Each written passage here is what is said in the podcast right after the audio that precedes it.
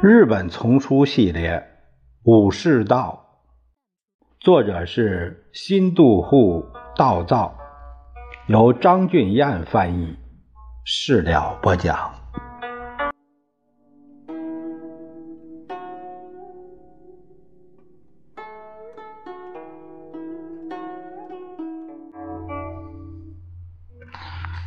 我们这一节看看第十六章，讲的是。武士道还活着吗？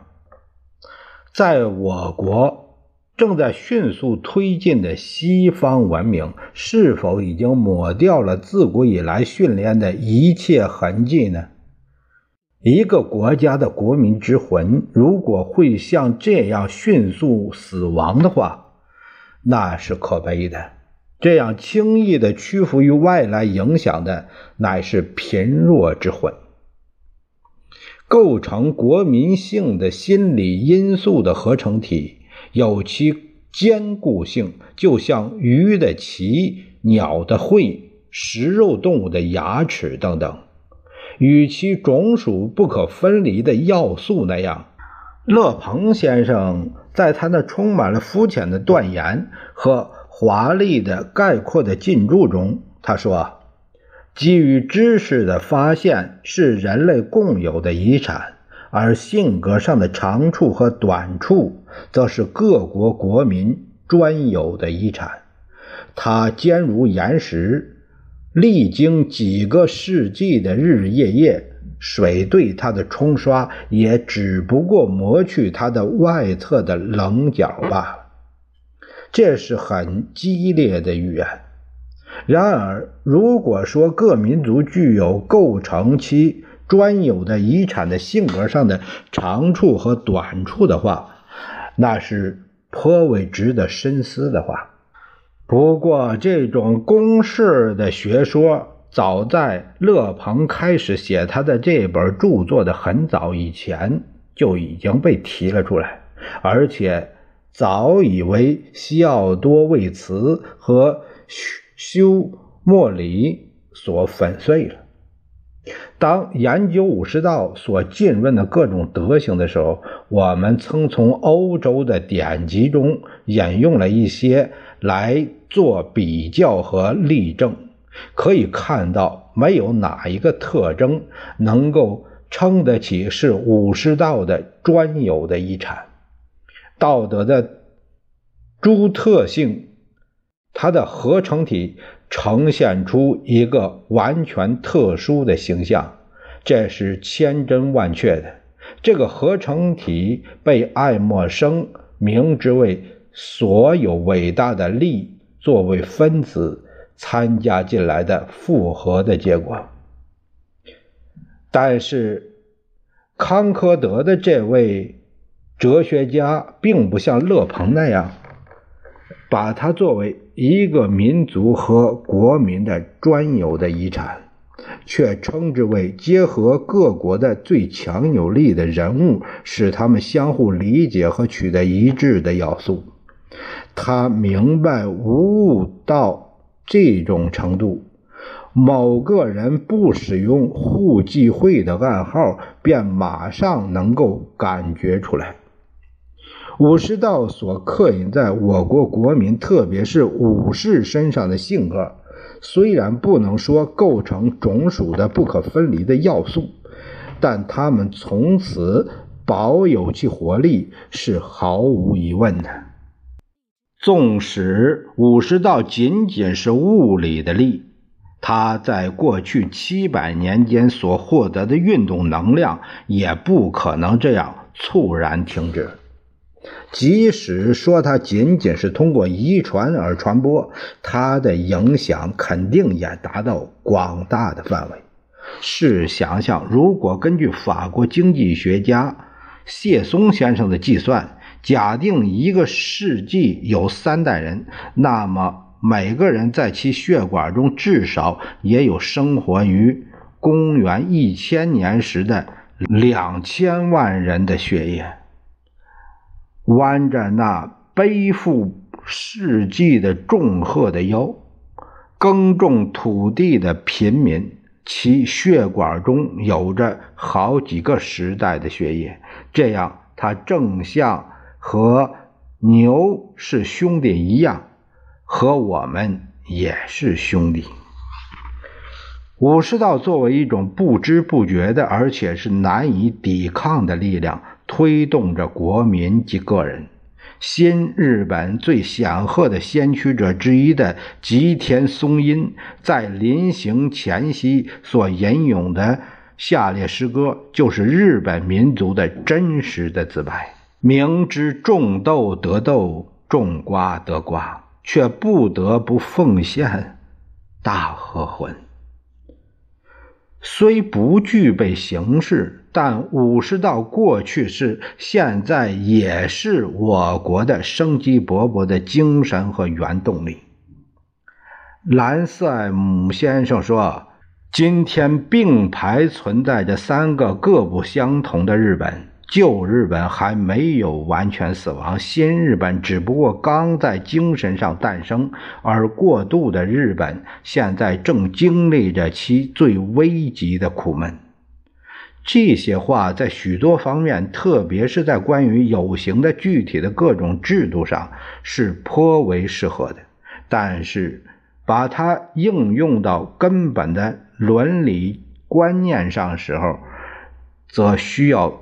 做若干的修正，因为旧日本的建设者，而且是其产物的武士道，现在仍然是过度的日本的指导原则，而且必将实际证明它还是形成新时代的力量，在。王政复古的风暴和国民维新的旋风中，掌握着我国传舵的大政治家们，就是除了武士道之外，不知还有什么道德教诲的人们。近来有两三位作者试图证明基督教的传教士对新日本的建设做出了占有显著比重的贡献。我虽然乐于将荣誉。给予应获得荣誉的人，然而上述荣誉却很难授予善良的传教士们。比起提出没有任何确凿证据的要求来，互相信守应将荣誉归于他的圣经的借条，大概会对他们的职务更合适一些。作为我个人来说，相信基督教的传教士为了日本，在教育，特别是在道德教育领域，正在从事伟大的事业。但是圣灵的活动虽属确实，却是神秘的，仍然隐藏于神圣的秘密之中。传教士等的事业仍然只不过有间接的效用。啊，不，迄今为止几乎还看不到基督教的传教在新日本的性格形成上所做出的贡献。不，不拘是好是坏，推动我们的是纯而又纯的武士道。翻开现代日本的建设者左久间象山、西乡隆盛、大久保利通、幕户孝允的传记。还有伊藤博文、大卫仲信、板垣退助等还活着的人物的回忆录来看一看，那么大概就会知道他们的思想以及行动都是在武士道的刺激下进行的。观察和研究过远东的亨利·诺曼先生宣称，日本同其他。东方专制的国家唯一不同之处在于，从来人类所研究出来的名誉信条中最严格、最高级的、最正确的东西，其在国民中间具有支配的力量。这是触及到新建设新日本的今天，并且实现其将来的命运的原动力的话。日本的变化乃是全世界众所周知的。在这样的大规模的事业中，自然会有各种各样的动力参加进来。但是如果要举出最主要的东西的话，大概任何人都会毫不迟蹰地举出武士道来。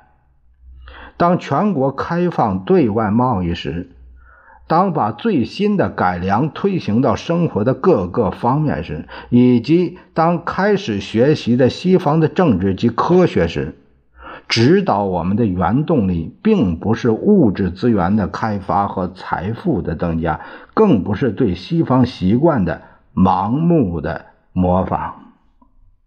对东方的制度及人民做过精心观察的汤森先生写道：“我们经常听说欧洲如何影响了日本。”却忘记了这个岛国的变化完全是它的自身发生的，并不是欧洲人教导了日本，而是日本自己发起从欧洲学习文武的组织方法，从而获得了今天的成功。正如几年前土耳其输入了欧洲的大炮一样。日本输入了欧洲的机械科学，正确的说，这不是影响。只要不能说英国从中国购买茶叶是受到了影响一样。先生又问道：“曾经改造了日本的欧洲的使徒、哲学家、政治家或宣传家的在哪里呢？”汤森先生认识到，产生了日本变化的原动力完全存在于我国国民本身之中，这的确是拙见。而如果先生更进而深入观察日本人的心理的话，那么先生的敏锐的观察力必然会很容易的确认，这个源泉正是武士道。不能容忍被蔑视为劣等国家的这种名誉感，这就是最强大的动力。只产兴业的考虑，则是在改革过程中稍后才觉悟到的。武士道的熏陶今天仍然存在，即便走马观花，也能一目了然。如果看一眼日本人的生活的话，自然就明白了。请读一下那位对日本人的心理最有说服力，而且最忠实的解释者赫恩，也就是小泉八云的书，便会知道他所描写的内心活动，就是武士道的活动的一例。各处的人民都重视礼节，就是武士道的遗产，这是无需赘述的、众所周知的事实。矮小的日本人全身充满了耐力、不折不挠的勇气，在甲午中日战争中已得到充分的证明。还有超过他的忠君爱国的国民吗？这是许多人提出的质问。对此，我们能自豪地回答：举世无比，这乃是武士道所赐。另一方面，对我国国民的特点、缺点，也有公允的承认，武士道有着很大的责任。我国国民所以缺乏深邃的哲学的原因，尽管我国某些青年在科学研究上已经获得了世界的声誉。但在哲学领域，则尚未做出什么贡献。应诉之余，武士道的教育制度下，忽视了形而上学的训练。对于我国国民的过于重感情、遇事易于激动的性格，我们的名誉、名誉感有责任。再者，如果说我国国民有如外国人经常批评的那种妄自尊大的话，那也是名誉心的病态的结果。外国客人在日本漫游的时候，大概见到过许多蓬头敝衣、手持大手杖或书本，以与世无涉的态度在大道上昂首阔步的青年。这就是书生，也就是学生。对他们来说，地球太小，诸天也不高。他对宇宙和人生有他独特的见解。他住在空中楼阁中，咀嚼着幽炫的智慧的语言。他的眼睛闪烁着功名之火，他的内心对知识如饥似渴。贫穷。只不过是促使他前进的激励，在他看来，世上的财富是对他品质的桎梏，他是忠君爱国的宝库，以国民名誉的保卫者自居，列出他所有的美德与缺点，他就是武士道的最后的结疑。武士道的熏陶虽然今天仍然是根深蒂固的，但正如我已经说过的那样，它是不知不觉的，而且是沉默的熏陶。国民的心对其自身所继承的观念，一旦提出号召的话，虽然不知为什么，却表示响应。因此，同样一个道德观念，在用新的翻译名词来表示时，和在用新旧的武士道的用语来表达时，其效力有着莫大的差异。一个背离了信仰之路的基督徒，牧师怎么忠告，也不能从堕落倾向中把他挽救出来。但用他曾一度向主宣誓过的诚实及忠义的观念，一打动他。便幡然富贵于信仰，忠义这个词，使其降温的一切高尚的感情复燃过来。在某所学校里，以对一个教授不满为由，一群蛮横的青年继续长期的罢课，却因校长提出的两个简单质问给解散了。质问是。驻军的教授是个有价值的人吗？如果是的话，驻军就应该尊敬他，并把他留在学校。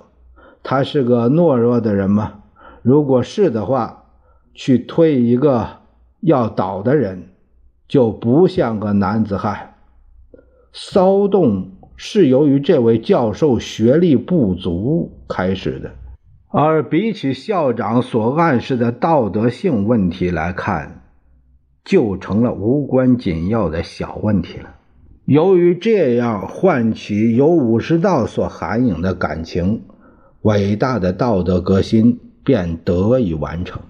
在我国基督教的传教事业之所以失败的原因之一，就在于大多数传教士对我国历史全然不知。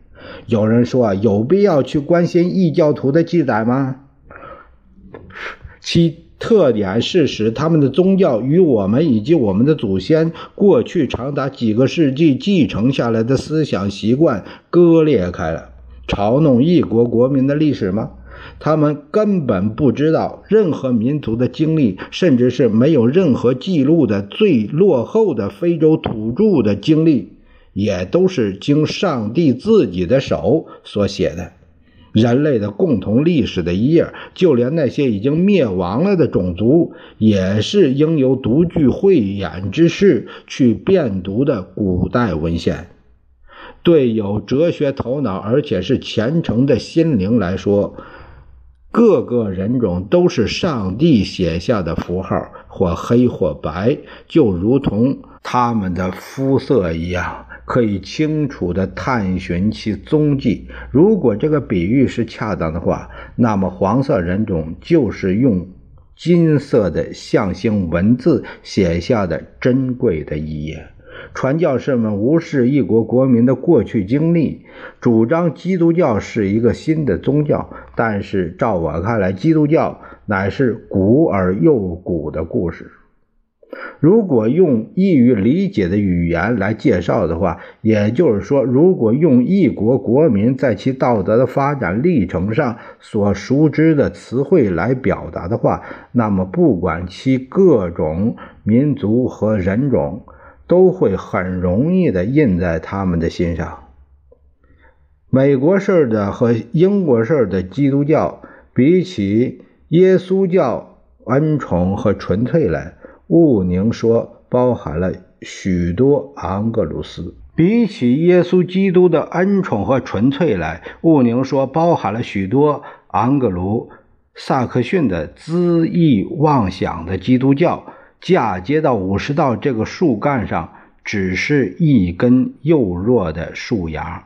新信仰的传宣传者们应当把树干、树根、树枝全部连根拔掉，而在荒漠上去播种福音的种子吗？像这样的英勇办法，也许在夏威夷是可能的吧。